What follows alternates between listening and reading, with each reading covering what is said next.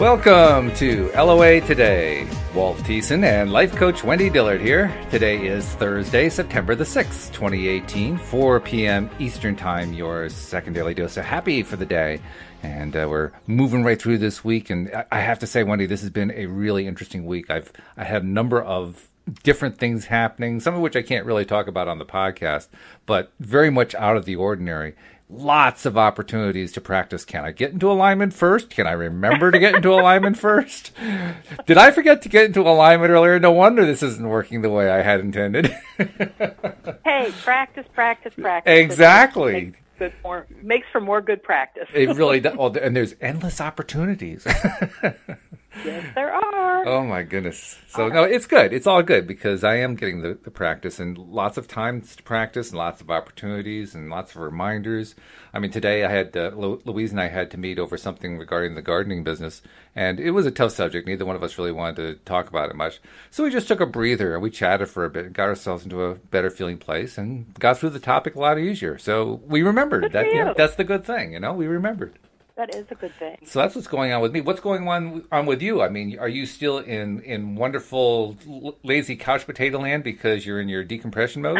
um, I think it's shifting a little bit. Oh, it is? Okay. I had a, a delightful conversation with my dear friend Rhonda the other day. Ah. And I was sharing with her kind of what I had shared with um, you and our listeners on Tuesday about how I was feeling that I was in what I used to, P T O, which stands for paid time off, you know, in my corporate job.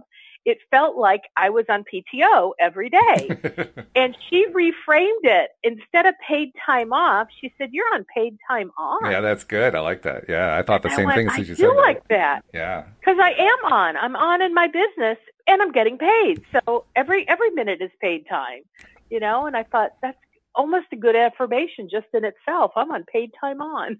I, I remember back in the mid nineties when I created my first website, it was a site that sold long distance services back when, when when that was a thing. I mean, today you don't worry about, you know, price per minute and all that kind of thing. But back then, that was a pretty big important thing. It was yeah. you know, fairly expensive. And so I, I was selling long distance services through, through discounted firms, you know, basically saving people money on their long distance bills. And I built this website and As, after I got it going, and it, I mean, it wasn't like a com- complete e-commerce site like we have today. The technology just wasn't even there yet. But you know, I was able to take orders and process orders, and, and you know, it was good. And it was building up a nice livelihood and so forth. It actually got to the point where around two thousand one, two thousand two, I said, you know, I want to go do this full-time, make this my full-time gig. And that's ultimately how I became uh, an entrepreneur instead of a W two wage worker. But uh, that, that gets ahead of the story. What happened was, as it built up, I got to really, really like the fact I was making money whenever I was going shopping, whenever we went on vacation, whenever I, I, I would turn to Louise and say, hey, I'm making money right now. We're out to dinner. I'm making That's money. Right. Mm-hmm. Because people like, are making phone calls and they're running up long distance. That's right. Bills. Yeah. You're getting a piece of the action. I mean, it was great. I mean, the only bad part is that, you know, eventually that gravy train ran out. But nevertheless, it was great while I ran. Kind of similar That's to what you go cool. through. Yeah. Well, I guess in a sense, that's um, I, I could say that's what I'm doing. Um, one of the other things I've, I know I've mentioned is I'm connecting with people that I'm meeting online um, in LinkedIn. And instead of just doing some text chatting, I'm saying, hey, would you like to talk by phone? And so um, I think today I've talked to my third person this week. And my head is almost exploding. I, I don't mean wow. that in a bad way.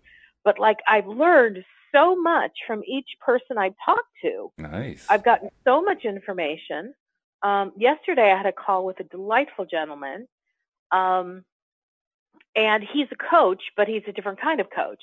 And so, you know, I just thought I'd love to know what does he do for marketing and how is he getting his business uh-huh. and, you know, his clients. And so we, we were chatting and he started talking about a certain tool in LinkedIn. And I said, can you tell me more about that? And so he did.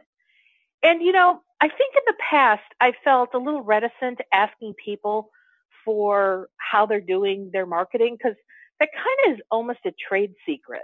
Mm. At least that's how I was perceiving it. Like people hold their, um, how they're getting their clients close to the vest. They don't want to share it with other people mm-hmm. because in a way we're competitors. I know what you mean. Yeah. Um, But he was so generous, and he said, well, are you in front of your computer? And I said, no, but I'll get there.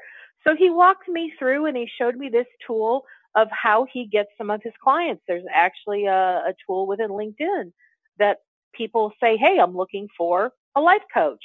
And if, because I have life coach in my profile, you know, it's like those um, potential clients come to my inbox from LinkedIn, and it's a free service. And I'm like, well, how cool is that? So at that point, I'm like, oh my God, this had me so jazzed. And internally, my thoughts were, what can I do to give back? Because I feel like what he gave me was something really valuable. And honestly, I have heard of this tool before through LinkedIn, but when I read their stuff, it just didn't jump off at the page mm. for me. Mm-hmm. It, you know, and I guess that's why when I talk to people, I get a better awareness. I understand things better. There's something about the written word that just doesn't fly for me to the same extent that talking to people on the phone does. Well, it makes sense to me. So I mean, anyway, there, there are so many times I've run into web pages, particularly offering some service or, you know, here's a, a new trade secret to learn about or whatever. You know, most often, well, most often it's written as sales talk, and they're, after a while I get kind of tired of the hype. But more than that, it's like there are big chunks of information that are often missing, and it gets frustrating. Whereas when you're talking to somebody, if there's something that's missing, you just ask them. And, and, and that's just, what I was doing. Yeah. He was sharing some stuff that I didn't quite understand, and I just stopped the conversation. I said, can you explain this? And then he went on. I'm like, and can you help me understand that better? And it was just such a cool way to learn about another marketing tool, and kind of like sort of based on what you just said. What he said to me sold me on this tool so much more than when I learned about it from LinkedIn, who mm. was the source. Right.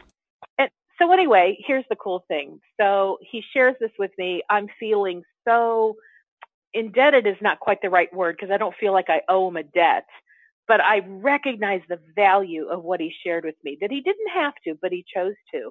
So in my internal dialogue, I'm just kind of saying, what can I do to give back? How mm. can I generos- generously say thank you in a way that would have value for him? Yeah, it's real appreciation. So, you know, that's just my internal dialogue. Meanwhile, you know, we keep talking. And then he kind of comes up with a question on his own, um, something that he was interested in for himself. And he says, how do you deal with this kind of thing? And I said, well, as a law of attraction coach, I mean, that's the kind of question I, I could deal with beautifully in a session. Um, I said, but I don't know that you're looking for a session. And I said, so I can give you an overview of what I would say, or I could kind of, um, we could actually do a session. I'll be happy to give it to you at no charge, because I thought that would be a great way to pay him back. Mm, sure. Um, and he said, well, I don't have any, any lock. I'm not locked in time wise. He goes, why don't you just start with an overview and we'll see where it goes. And I went, okay. So I started, and then I realized, gosh, I'm really kind of getting into coaching statements and questions. And I even said, I go, I'm kind of going deeper than the overview. And he goes, that's okay, keep going. And so I just started asking him some questions about this issue. And it was his own personal issue. And, um, you know, he shared with me what it was. And then I kind of asked him, I said, well, can you think of um, a time in your past that something that may have uh, triggered this thing? And he goes, oh, totally. And I went, oh, all right, tell me what it is. So he told me about an incident of when he was seven, seven years old. And I just did this thing that I do. And within about five minutes, I, I was talking and kind of just, um, I was reframing the whole incident that happened when he was at seven hmm. from a perspective that I knew he had probably not considered. Oh, okay. And when I was done, I said, well, so now how do you feel? And he goes, like, I could walk away from this call and burst into tears and cry for a long time. Oh, wow. I said, well, I guess we hit pay dirt. I he guess went, so. Wow. I feel so different about this. And I went, well, so that's kind of the answer to your question. Yeah, right. He went, wow. So anyway, you know, we kind of, I said, you know, I'll just pause while you integrate what just happened and let me know when you're ready to talk again. And so he took a moment and he said, no, I can talk. And I said, okay. So we went on to some other subjects, and, you know, we kind of ended with, you know, I'd be more than happy to um, pass on referrals if I find somebody who needs the coaching that he does. Mm-hmm. And I said, well, you've kind of experienced a little bit of what I do, you know, and he's like, I'd be more than happy to, you know, send people your way too. Great. And um, it was so cool because at the end, you know, he, he said, is there anything else I can do for you? It, to me, I'm like, well, he's already given me value. I've already given him value. And now he's asking, what else can he do? And in the past, I would have just said, oh, no, this was fine. But I thought, you know what? I want to take him up on this. I don't want to just leave it as, no, no, really, everything's cool. I said, here's what you could do for me. I said, if you find somebody, or no, no, I said, here's what you can do for me. Um, would you be open to me calling you back at a later time? Should there be something based on this conversation that comes to mind where I could pick your brain again? And he went, oh my gosh, of course, yes, you can do that. And I said, okay, thank you. And then I said, oh, wait, there's one more thing. And I said, if you have any clients who need deeper work than what you do with them on a more deep personal level, would you be willing to refer them? He went, absolutely. And so we got about an hour and twenty minutes on the call, and neither one of us had an appointment we had to get to, but we could both tell we were at the end. But we didn't want to hang up. Aww. It was like so juicy. And so, you know, we said our goodbyes. And I got to tell you, I got off the phone and I felt like a million bucks. Mm. And I thought, I am so grateful that I am following the guidance that was given to me, which is talk to people, mm. get to know them, listen first. And that's my new thing. I'm listening first. I ask them, tell me about yourself. Boom. And they're, they're off and running. I don't even care if they ask me anything about me. I'm having so much, and I, I, in every call, there has been a point where I have gotten to talk about me a little bit. Sure. But I've had so much fun in the interaction. And even though I've maybe talked to five people so far, first of all, that's five more people than I've talked to in probably all the years I worked in corporate when it came to, you know, outside of my corporate job. Right. Yeah. um, But I have learned something valuable from every single person I've talked to. That's great. Whether I've been inspired with a new idea that I can implement about for my business itself, or whether they've inspired me with a new tool or just a new way of looking at things, um, it's just been phenomenal. And I'm just, I'm really blown away. And, you know, honestly, if, if I had received guidance to do this before, I don't know that I would have done it. Because mm. I would have thought, well, for what purpose? Really? Wow. Yeah. But, wow, it has been incredibly awesome talking to some incredible people. By the um, way, there, there was something in your story I wanted to mention. Um, and I think you, you probably noticed it on some level, but it just really struck me. Your story really eloquently demonstrated what happens as the momentum re- related to focusing on something keeps building. Because the momentum I'm thinking about is the momentum of appreciation. You had your first exchange, and you were so appreciative with what he helped you with, and you put that appreciation out there, and he came back with, well, can I have some help with this?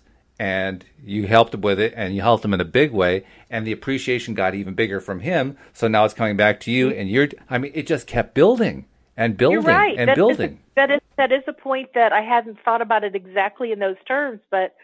Oh, yeah, it was building. And if we would have stayed on the phone another and a half, we would have kept giving and giving and giving.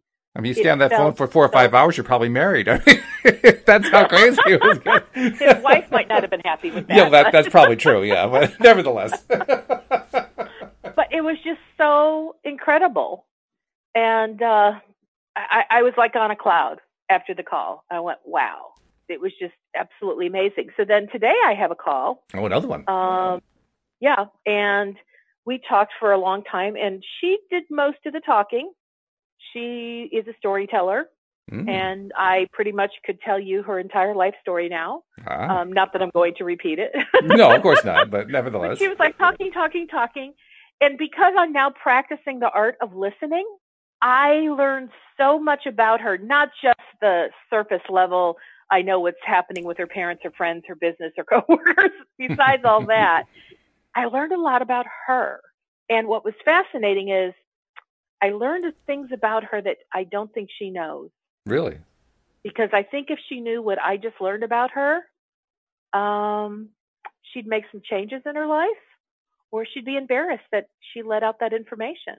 And specifically what I'm referring to is, now, first of all, I put out a search just for law of attraction people. Mm-hmm. So those are the only people I'm talking to, not because people who don't do law of attraction or anything less, but those are the kinds of conversations I want to have. Those are the kinds of people I want to connect with. Well, plus you've also had and, about six hundred connect with you. So, I mean, the likelihood of the next conversation being with somebody who is into the law of attraction is pretty darn high, really.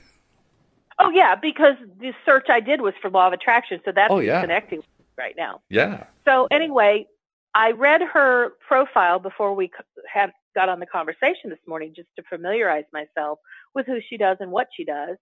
And there really, I didn't see where law of attraction was even in there.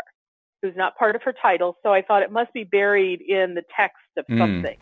But that's okay, because the fact that she knows law of attraction, believes in law of attraction, utilizes whatever, that's still sufficient. So we're talking and we're talking, and I'm listening, and she threw out some really big names of people who are in law of attraction that she has studied with. Oh, wow. And I'm like, hmm, okay, way cool. And then as I'm listening, I'm thinking, oh, my gosh, she actually said the words that in her business she has a no drama policy. And she was kind of talking to me about how somebody in her uh, that works for her, you know, is really into a lot of drama. But what was fascinating to me was, I don't think you're really hearing how you talk. Mm. All she did was talk about her drama. Really? And I thought, this is not a person I would want on my team, because it's too much drama. Mm. And she didn't edit herself. She just kept talking and talking and talking. And there were so many negative things. Like, just, I'll give you an example, and I won't use it exactly the way she said it. But so, like, let's say she's talking about her uncle. Or no, let's say she, she was talking about a business process. And then in the, in the course of talking about this thing that she does, she said, oh, yeah, and I met so-and-so, and it turns out that that person knows my uncle. Well, my uncle, well, he's an alcoholic, and he's been in A A for X amount of years. And, oh, my God, he almost committed suicide. And he's got this daughter who's, is, you know, is barely getting out of high school. And this is the kind of stuff she was telling me. Wow. And and I actually stopped and said, so what's the relationship between your uncle and this business process? Oh, yeah, yeah, yeah. And it's like you could tell. Oh, dear, she so just ran off on too. a rabbit trail. Yeah, right. But I thought, anybody who... She was, how shall I, she was volunteering all this gossip, if you will, mm-hmm. about somebody in her family, and not from a negative, not from a positive space. She could have just said, oh, and it, it was really cool because he knows my uncle. And so that just made the connection that much more fun. Yeah. But she decided to tell me all this dirty laundry mm-hmm. about the uncle. You couldn't leave that part out. And then the uncle's child. And I'm like, and I was having a hard time following the conversation, which is why I asked for some clarity. But my point is, and I'm not trying to knock, you know, like anything going on in her, in the family life, but I'm looking at it from law of attraction perspective. Mm. We ta- we had earlier talked about law of attraction and how you attract things based on what you're feeling, and, you know, what you're feeling is based on what your thinking is. And we talked a little bit about the story, because part of her business is she helps people kind of retell their stories. And I thought to myself, are you even aware of the story that you're telling? I doubt it. Because she spent an hour out of our hour and a half conversation telling me stories that if she put any feeling into it whatsoever, she is like sending out so much, so much of a broadcast signal of more of what she does not want. Mm-hmm. And it, it just, it kind of floored me. Yeah. Now, I will say I'm kind of grateful that she's not, um, her title was not Law of Attraction Coach. That's good, yeah. But, I mean, she has a different kind of coaching business, mm-hmm. and I I feel pretty certain that she's really solid in that business, what she's doing the coaching for. Well, good. Um, but on a personal level where she's like, oh, yeah, I totally know Law of Attraction. I've been following it for years. I practice it, whatever. I thought, I don't think she practices it to the extent that it can be practiced. Well, I guess it depends on what kind of goal you're, you're trying to go after. I mean, maybe her goal is to be the only drama queen. Maybe that's why she doesn't want to work with other dramatic people, because she doesn't want them to take over her space. Um, well, based on some of the things that she said she's try- she's working on in her personal life, I'd say that's probably not it. Oh, but, okay. but you hit on a, a point that I noticed, because I thought, who puts in their company policy that they have a no drama policy? Somebody who has a dramatic issue, perhaps? Yes. Mm-hmm. And they don't like the drama they're experiencing. Mm-hmm. But she's probably not recognizing how much she's experiencing in her own life. She's seeing it in other people's lives. I think that's actually a pretty common phenomenon. I mean, you see yeah. it among uh, very famous people. You see it in, you know, like political circles, politicians. You see it in among various entertainers. You see it in, in you know, news people, and, you know, all, all these different kinds of people who are in the public eye. Over and over again, you find instances where they rail against this or they rail against that, and they've got this or that in their background. It's it's yeah. really common. Well, and because, I mean, so that's how, you know, the universe tries to get our attention. When yeah. when, when we can't, when the universe is trying to get our attention directly and we're like n- missing the signs and the clues, then they'll be outside of us. Mm. The things we don't like will be playing out in the people in our world. But the if, you know, okay, so to use law of attraction deliberately, when you see something in your world you do not like, instead of just going, well, I don't like that, and I'm, I'm going to look the other way, go, what is it about that that I drew this into my life? Mm. What was my part of this co-creation? Because one of the comments she had made about somebody that, you know, she had to let go and, you know, like good riddance and blah, blah, blah. And, and one of her other coworkers is like, well, what do you think her problem is? And so she was telling me what their conversation was. And I just threw in for grins because I wanted to test the waters. Mm. And I just said, well, you you know law of attraction. And I said, nothing ever happens in an isolated situation. I said, yes, there was stuff going on with that individual that you've let go, but you know that you co-created that. There was something in you. That very that. nice. Oh, I like and that. And she kind of went, oh, yeah, yeah, you're right. You're absolutely right. And then moved on. And of I course. went, okie dokie. Yeah. Got a, t- got a little bit of a soft spot right there. I got that one. Yeah. You know, and I I'll, I will tell you, I am certainly not um, blameless in this kind of no, thing. No, of course not. None Be- of us are. Because I was on a call with my coaching friend, Rhonda.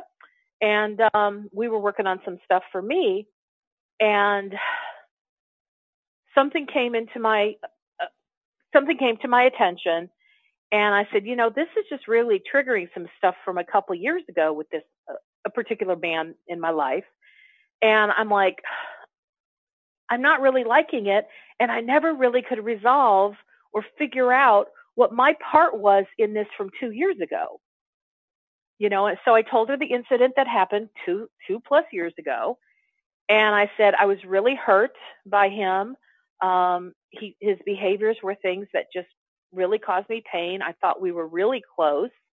Um, but he acted as though we weren't. And he did some things behind my back that just really felt uncomfortable. And I said, so now I'm not, he's not doing anything to me. He, it, A friend of mine happened to bring up some stuff going on in his life, and just the mention of him caused the whole stuff from two years ago to pop back up in my world. Oh, okay. And so I said, I'd really like to work on that because it does not feel resolved. Mm. And if it's not resolved, obviously I can recreate it again, and I don't want to. Yeah, I don't blame you. It's not fun. Yeah. So I thought, okay, you know, the mere fact that this person came back into my um, awareness, I thought, okay, I'm going to take that as, you know, my inner being's way of saying, hey, let's go work on that thing now. Don't wait for it to re- get recreated and that you create more pain. Just let's deal with it now. So I'm like, cool, I will. So as Rhonda and I talk, you know, she's asking me coaching questions. I'm getting some insight. We're going back and forth. And I was shocked and amazed at what presented itself. Hmm. It was, an, it's like, and let me tell you, from two years ago, the only thing that I had was, why did he do this to me? I don't understand. Hmm. I could not see my part in it at all, even though I was aware I had to have had a part in it, but nothing was coming to the surface at the time. Mm. Well, this time, as I'm like prodding and poking around at it, I went, oh my God, I completely crossed his boundary. I was still an enabler back then. And I said, I, I was projecting expectations that were not appropriate. And now all of this stuff I'm talking about was stuff that was not ever verbalized, but I like connected to what my internal motivations were that I was not aware of two years ago. Good for you. But yesterday I could see as plain as day. And I went, well, oh my God, no wonder he pulled back from me. No wonder he stopped, you know, being as open and vulnerable as he once was, because I was, I was enmeshing with him in a way that wasn't healthy at all. It reminds me of something and that Louise used for- to, it reminds me of something that Louise used to tell me early on in our relationship, because we met when we were in our early forties, and we would often ask ourselves and each other, you know, why did it take so long for, for us to meet each other? Why couldn't we have met in our twenties? And my wife's answer was inevitably, oh, it's a good thing we didn't meet in our twenties. If if you had met me in your twenties, you would have talked with me once and run as fast as possible in the opposite direction. I had too much work to do on myself, she told me. I, and I totally get that. Um, and so, you know, back to the situation with the, this man that was in my life, um, as of yesterday, I saw as plain as the nose on my face what my part of the interaction was. Um, instead of being angry at him, I thought, well, my God, the only thing he could have done was what he did to be kind. I mean, he actually was kind in, in the situation where I thought he was being horrible. Mm. But it's like, now granted, he's not a person who does his own personal work. Mm-hmm. So I doubt he could have dissected it to understand what was going on. But the knee-jerk reaction was pull back, pull away. Um, don't give her too much space because I'll take it and run with it. Mm. And so I totally get why he reacted the way he did. And the cool thing was, you know, Rhonda wanted to say to me, you know, good for you that you've recognized this. And she was wanting to say, you know, can you forgive yourself? Now, here's the part that was very cool for me that I've never experienced. I said, I know there's nothing to forgive. Oh, wow. I said, this is the first time I've ever had huge awareness of something I've done that to me was like, ooh, bad news, Wendy, shouldn't have done that. And I said, in the process of just having the awareness of what my part of the behavior was in the interaction that we had, it was kind of like I came from such a place of love for myself as I was being aware of what I did that was not loving to him. It was like self-forgiveness happened simultaneously as the awareness of what I did. Wow, that's really something. And I went, this is cool. So overall, she goes, how do you feel? And I went, loving. I am in love with myself. I love me so much right now. And I said, but it's in a way I've never loved me before.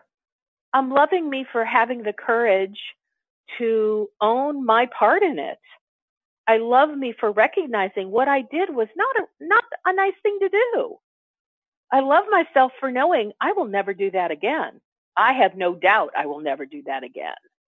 But I didn't have to go through the pain and the angst of, oh, my God, look what I did to him. What a horrible person I was. Mm-hmm. It's like that wasn't there. Oh, that's good. Although I did say something like, who was I to think that I could do this, this, and this? Really, mm-hmm. Who was I to think I, I could and should do that? You know, I mean, I had that level of, wow, Wendy, who do you think you are? You know, to bust through someone else's boundaries. But it wasn't coming from judgment or angst or pain or blame. It was, that was kind of my way of saying, Wendy, wake up. You don't, this is not who you are. The real you, you don't do this kind of crap. And I knew that. The real me doesn't. That was part of an enabler behavior that I learned from, you know, family members that I no longer partake in that kind of behavior. Yeah, you abandoned and it. So, And so the weird thing is, you know, she said, well, do you feel like there's anything that needs to be done now? And I'm like, well, so I kind of tapped in energetically. And I said, what I honestly sense is if I were to go back to him and drudge that up and say, hey, do you remember when and this, when this happened? I said, he, I don't, I don't get the impression he'd even understand um, what the dynamic was that was playing out in me that caused me to do those stupid things. And I would have just been unburying something that he's probably either let go of or decided I'm not going to focus on it anymore because it's been a couple years. Mm-hmm. And so I said, it's not that I am adverse to apologizing. I just feel like this is an apology that I can do energetically, which to me means in my own internal, you know, I have apologized to him for my part in this. Now, mind you, as I say that, I'm not taking one hundred percent responsibility that the whole thing was because I was I did something inappropriate. Well, no, it's got to be co-creation because there's two of you involved. It was a co-creation. I'm very aware of his part. But see, I already spent a long time venting over the part that he played that hurt my feelings. And I'm like, I don't need to go there anymore. I need to just find my part in it. So that's how I reasonable. focused on yeah. yesterday. Yeah, yeah. That's good. And so, you know, I let it go. Then I noticed this morning when I woke up, he was on my mind and I was feeling kind of icky about it. And I went, huh, where did that come from? Hmm. And I just kind of pressed in, you know, meaning really asking my inner being, what's this about? What's my responsibility to this thought? What's the message? And what I got was because it was such a big deal that happened and I had processed a big, huge thing yesterday. Um, it was it was active and available to me today. Yeah. And I focused on the, oh, I hate that I did that to somebody, to someone I cared a lot about. And I reactivated the wound part. Mm-hmm, sure. And once I understood, I reactivated that thought. I just got, and Wendy, you can let it go. And as soon as I did, I went, oh, I don't need to activate that. And to activate it just simply means you focus on it. Right, yeah. So I chose to let go of my focus, and I went, oh, I'm going to focus on the fact that his and my relationship was a gift, and the interaction we had was a gift to me because it helped me let go of another piece of that enabling behavior that I had lived with for so long. And that's a classic and- Abraham pivot. Yeah, thank you. It is. It really it, is. It, And as soon as I turned my attention toward what a gift that relationship has been to me, boom, I instantly felt better. And the, oh, I hurt somebody feeling went away. Mm-hmm. Yeah, you that's know? Great. And that doesn't ha- that didn't happen overnight. That That's something I have practiced to be able to do that and to pivot and go, yeah, I don't need to go back and, and, and unearth this thing. I don't need to call this person. But, you know, I've had, I'm thinking about a client I had a long time ago. It's kind of like every bad thing that's ever happened to that particular woman, she could dredge up and make herself feel bad all over again, no matter how long ago it was, because that's what she had practiced. She could reconnect to every bad, dramatic thing that had ever taken place. Well, well I always say it's good to have a skill, but there are times when there are certain skills it's not good to have. Well, I did my best to attempt to pivot her and said, well, look how adept you are. That's right. At being able to reconnect with feelings that don't serve you. Now let's start focusing on things, because of course there have been wonderful things that have happened in her life. Sure. And she had just as easy access to them as she did the negative. But I said, let's start focusing more on those things, the things that made you feel good. She's like, well, I don't have that many. I said, oh, I'll bet you have more than you even know. Oh, yeah. You just haven't practiced accessing them, but they're there. So that's what we worked on. That's great. Really good, really good stuff. Yeah, I mean, I yeah, and I so can I, really I can appreciate what you um, what you discovered. I mean, I can't say I've ever had that direct experience that you had. We had the the quick, you know, get it, feel it, forgive it, release it within a split second. I can't say I remember having that happen. That that's remarkable. I mean, that's really yeah. I hadn't either. It was really cool. Very cool. Yeah. It was but, like a level of. Releasing something that I'd never experienced before. Mm. You know, wow. And I don't, I don't know that Rhonda had either, because she was doing pretty much what I do, which is when, you know, somebody has just unearthed some really big, hairy thing that's really painful, you know, you help the client soothe the pain so they can move into feeling better. And I told her, I said, there's nothing to soothe. I'm like, as I was speaking, I was feeling better. As I was speaking, it was releasing. As I was speaking, like, oh my God, look what I did. I was going, oh, this feels so good. Now, there are probably people listening in who are thinking, geez, I wonder if I could do that. And I'm wondering, you, well, you only had it happen this one time. It's the first time. So, I mean, you don't have a whole lot of data to go on. But what's your impression? Is that something that's coachable? Well, as you started forming the question, here's the thought that came to mind. I had been, and I think many people are in the same position, I had felt that because I was focusing on, oh, look at this, and I'll just say bad, just for the sake of conversation, look at this bad, unkind thing that I did. I think it's a common thing that when we think, oh, what I did was unkind, we should now feel bad about that. Mm-hmm. Sure, yeah. Like we should feel bad because we delivered a behavior that wasn't kind. Mm-hmm.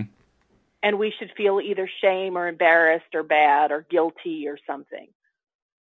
Um, and so I think that's common.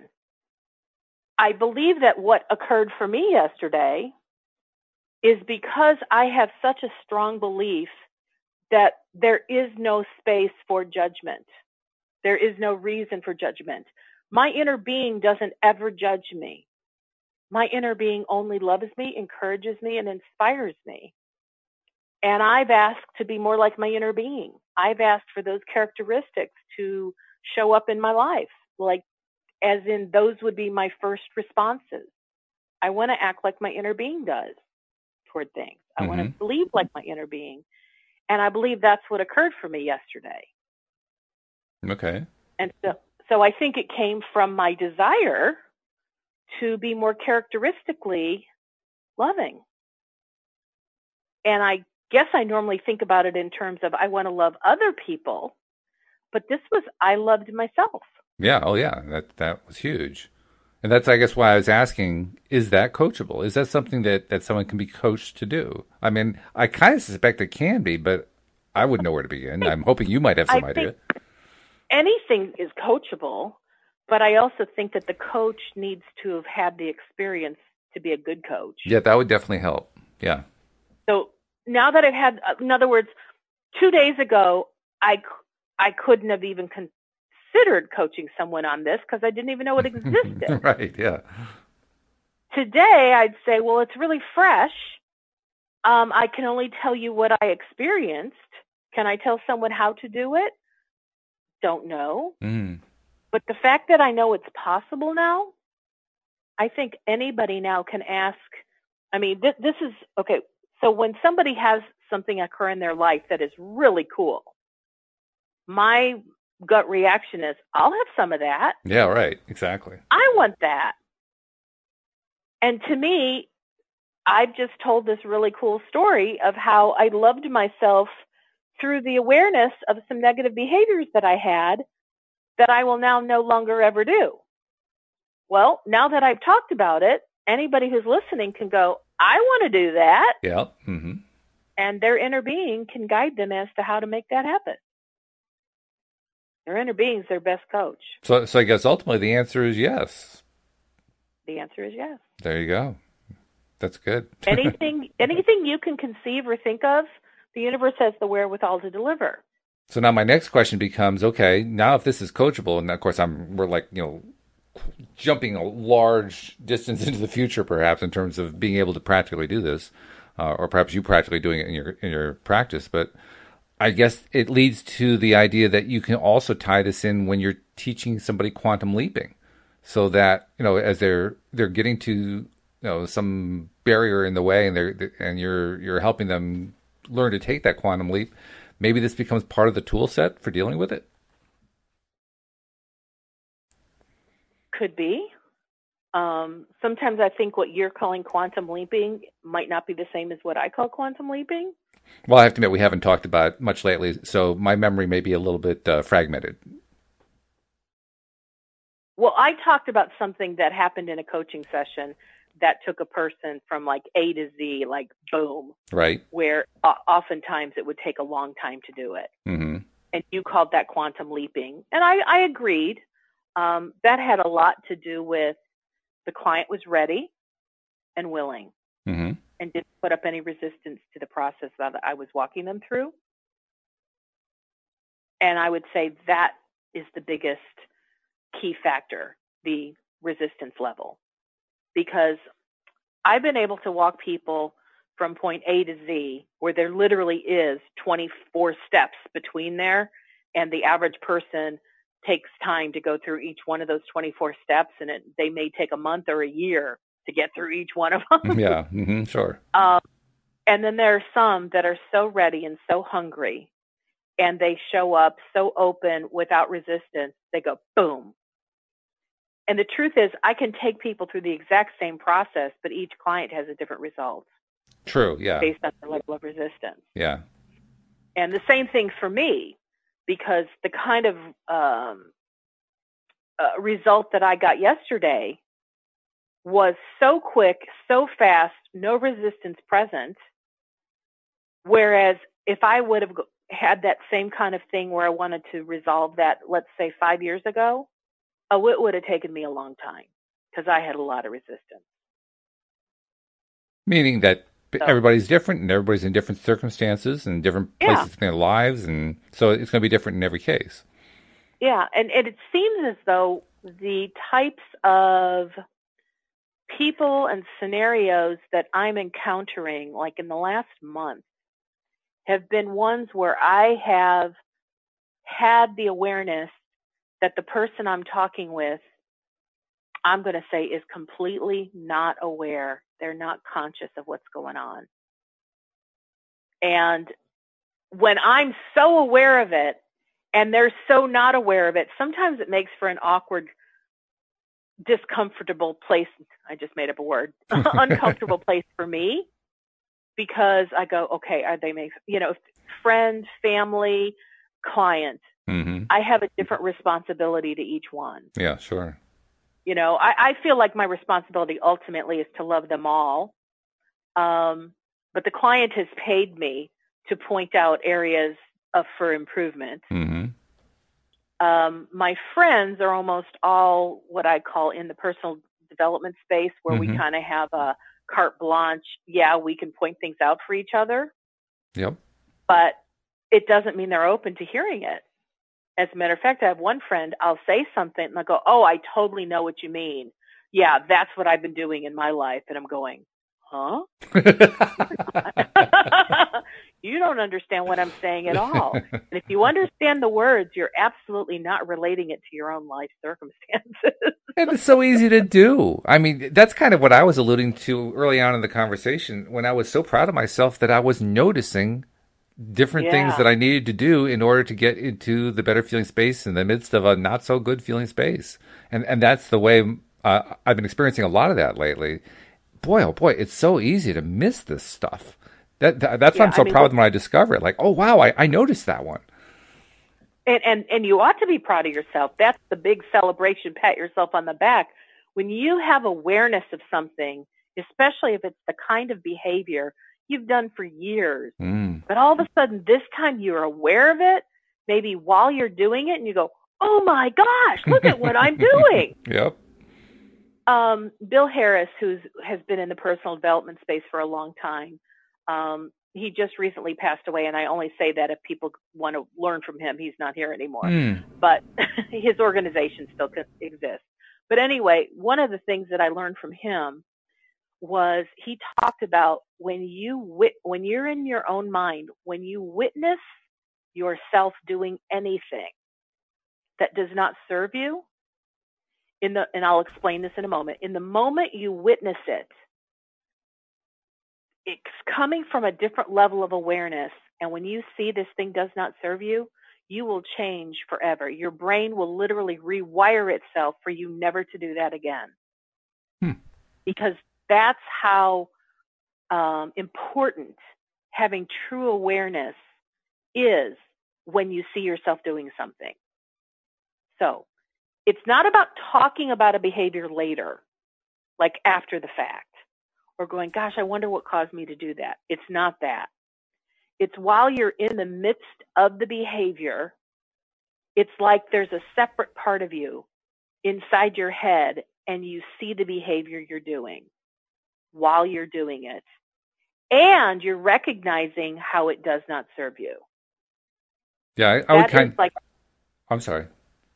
No, go ahead. I, I was going to say, it's kind of like, um, what would be the appropriate analogy? It, it's kind of like being on um, a rapids ride, you know, where you're riding a, a tube or, or an inflatable boat in the rapids. And mm-hmm. as you're riding along, I mean, usually, of course, when we do this, we have somebody who's actually doing the steering who knows what they're doing, so we don't have to do it ourselves. But kind of imagine for the moment that you're doing it yourself. You're basically trying, as you're going along here, you're trying to be aware of what's going on, be aware of how you're reacting, and notice that, oh, if I do that normal reaction of mine, that's going to put us on the rocks. And so instantly adjusting in the middle of the stream so you can go the other way to go around the rocks. That That's what the, the kind of feeling I was talking about, what I was trying to, or I was trying to talk about, I was trying to allude to, that when you're in the middle of it, it's kind of like riding those rapids and figuring out how the heck can I shift so that I don't get knocked up against the rocks. Mm-hmm. And so I'll put I'll put it into a story that I may have shared before, um, but it's, to me, the best example I personally have ever experienced where I could share this witness thing and how boom behavior changes. Mm-hmm. So three bosses ago, when I was doing corporate, I love that three bosses um, ago. I was in a, and, and it was a person. He, he represented uh, the unresolved issues I had with my father. So, needless to say, our relationship was very rocky and uncomfortable. Mm-hmm. And so we were having what I would call a normal conversation. And then he said something that triggered that wound inside of me, where in the past I would have just been angry at him and like, how can he do this to me? And, you know, he's so mean, and what's his problem? You know, the professional in me would like say, yes, sir, of course, I will, I'll handle that for you. But the little girl inside was deeply wounded when mm. we get to this kind of a conversation. Yeah.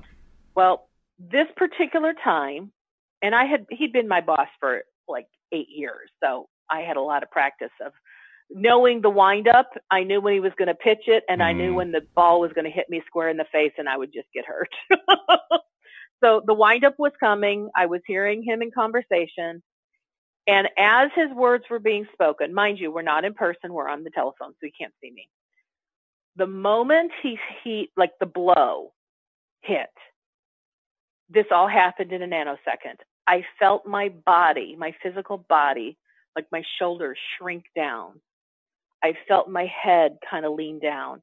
It's like my posturing became the wounded little girl who had just been criticized by her father. Mm, yeah. And we all know that when we see a, a puppy that has been swatted on its butt or something, and right. it's feeling bad, yeah. it has that wounded look. Well, that was the posturing I went into. Now, mind you, I was a grown woman, but that was what all of a sudden I felt that take place in my body, but I was witnessing it, because as it was happening, I was aware of what was happening. And now this had never occurred. I'd never had this awareness before. And all of a sudden I realized, oh my God, I am now acting out of the wounded little girl mode. Mm. And in the moment I had that awareness, I jerked my shoulders straight up. I pulled my head up high. And I, what the voice that came out of me was the professional woman voice. And I knew that the energy and the power behind the voice was Wendy, the professional. It was not Wendy, the wounded.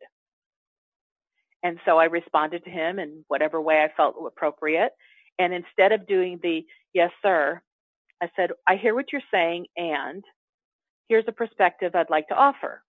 And I just offered my opinion. He did not accept it. And I said, okay. But I knew he heard me. Mm-hmm.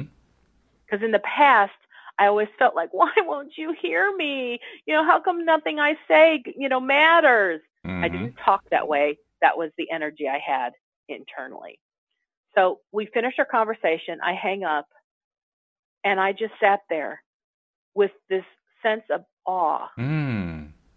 because I knew that I had changed from the wounded Wendy to the powerful Wendy yeah, in that moment. And I knew that I would never shrink to that kind of thing again.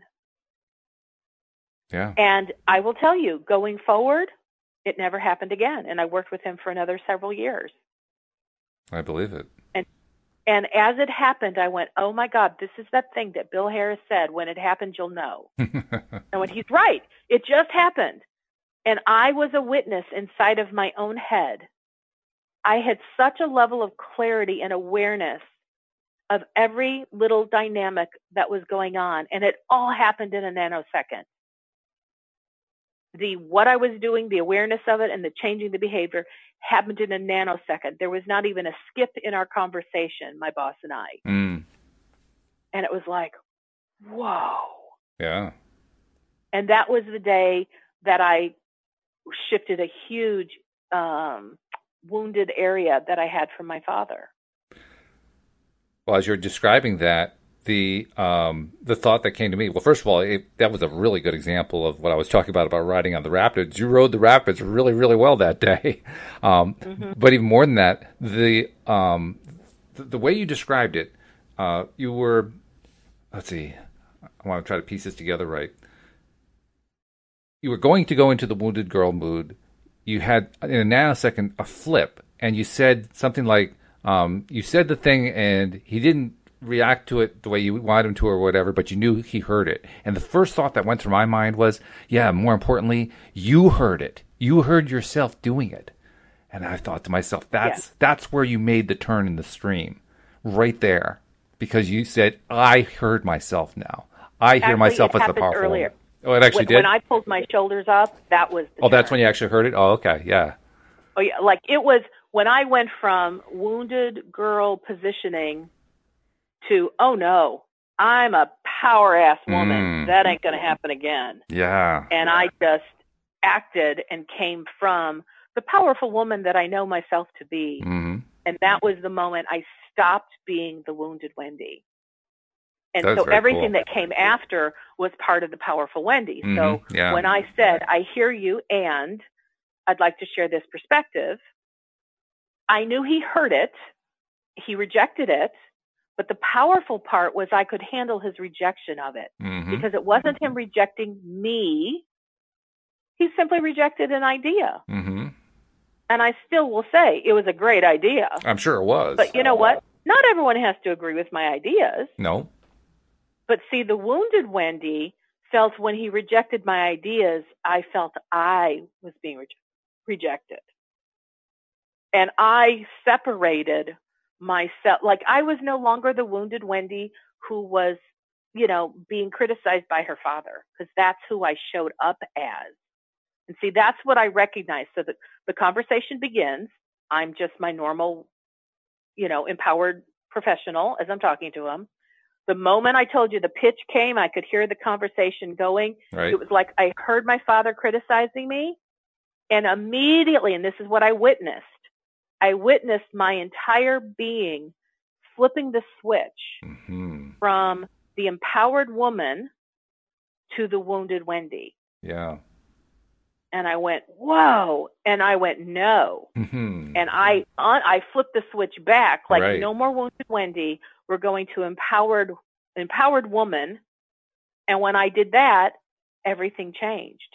And because Bill Harris talks about how the unconscious mind will literally rewire itself, because when it recognizes that a behavior that you're doing does not serve you, once you have that level of awareness, the rewiring takes place automatically. I didn't have to go to therapy for that. I didn't have to have a coaching call with Rhonda for that. Right. It's like, boom, it happened. It was done. And by and the so way, it was. It, go ahead. I was just going to say, by the way, as a corollary, um, even though he didn't accept it, even though he rejected what it was that you came back at him with, I'm willing to bet, without knowing anything about the actual content of the conversation, there was probably a level inside him that was saying, yeah, she's right, but I don't dare admit it. And that would that would probably be pretty accurate for his, his temperament and his personality. Mm-hmm. Yeah. You know, but at that point, to be honest, I, it didn't matter. Well, no, it, it doesn't really matter. matter. No, that's just, yeah. that's just like incidental information more than anything else. Right. And I don't know what it would be like to be on his side of the equation. In yeah. other words, for the next two years when I was no, I no longer went into the victimized, wounded Wendy mode. I don't know if he now was experiencing a different Wendy from his perspective. He was. Like, did he, I'm sure like, he was. I don't know. If, I don't know if he was aware. Well, he may not have been aware, but I'm sure he was experiencing yeah. it. Yeah, it because because I was I was showing up differently. Oh yeah. But you know, I don't know what his awareness was, if he ever noticed the difference or not. But I noticed the difference, mm-hmm. which is what matters. I noticed how I never shrunk back down, yeah. and that's why after that experience, that was a very pivotal experience for me. Mm. There were still other areas that he triggered for me, where I'd go into the, oh, this is my unresolved stuff with my dad. Um, and nothing else was as dramatic as the incident that I just described. However, because that one had happened, the other ones I was able to like pick off really easily. When I oh. say pick off, and I was able to resolve them very easily after that. How interesting that you stayed with that company long enough to do all of that. And I suspect that's one of the reasons why you reached the point where you said to yourself, you know what? I've done as much as I can do in this company. It's time for me to move on. I wonder my, what my Project X is. Oh, and that is very true. Because even while I was working under him, I wanted out from working under him so bad. But I rem- I did have the wherewithal to, when I finally recognized he represented my unresolved father issues, I thought, you know what? I'm going to fix these here. I'm not going to go to another company or go into another scenario where it, because it, it usually takes about a year or a year and a half to develop a rapport with somebody strong enough that now they can represent your triggered crap. And I'm like, I'm not going to waste any more time. I'm going to fix it while I'm here. So then once it got resolved, and I knew, it was, I knew all the daddy issues were resolved because we had a weekly call, and every time we talked, nothing triggered anything. Nice. As a matter of fact, I, we'd get off the phone and I'd go, wow, he's talking the same way he always has. And now I find it humorous. You know, I'm like, yeah, there's nothing here for me anymore. So I, yeah. I told one of my friends at work who understands law of attraction, I said, so here's, here's what's going to happen. One of these four scenarios. I said, either he's going to leave the company or he'll find a new position at the company, but he won't be my boss anymore. Or I'll leave the company, or I'll find a new position at the company where he won't be my boss anymore. And within six months, he got let go from the company. Wow. There it is. And I went, now, I didn't see that piece coming, honestly. Well, you didn't I didn't need see to. It happening that way, yeah. But I knew one of those four things had to occur because I knew he and I were not going to be working with each other in the same way because I knew that his purpose in my life had been the gift to help serve up the stuff I needed. It got resolved, and now his and my connection, all that was left was we're not a match. Mm, right. We don't speak the same language. We don't communicate the same. I don't even know if we like each other in the professional role. I really liked him as a person. Oh, okay. I think oh, he good. really liked and respected me as a person. We just didn't like working with each other. So I knew that had to change. And it did. That's a good thing. We only have seconds left, so I got to be really, really quick. If you are not yet okay. a subscriber, become a subscriber. It's on the homepage at L O A Today dot net. If you haven't yet posted that you're enjoying this, post that you enjoy it so that other people can find out about it.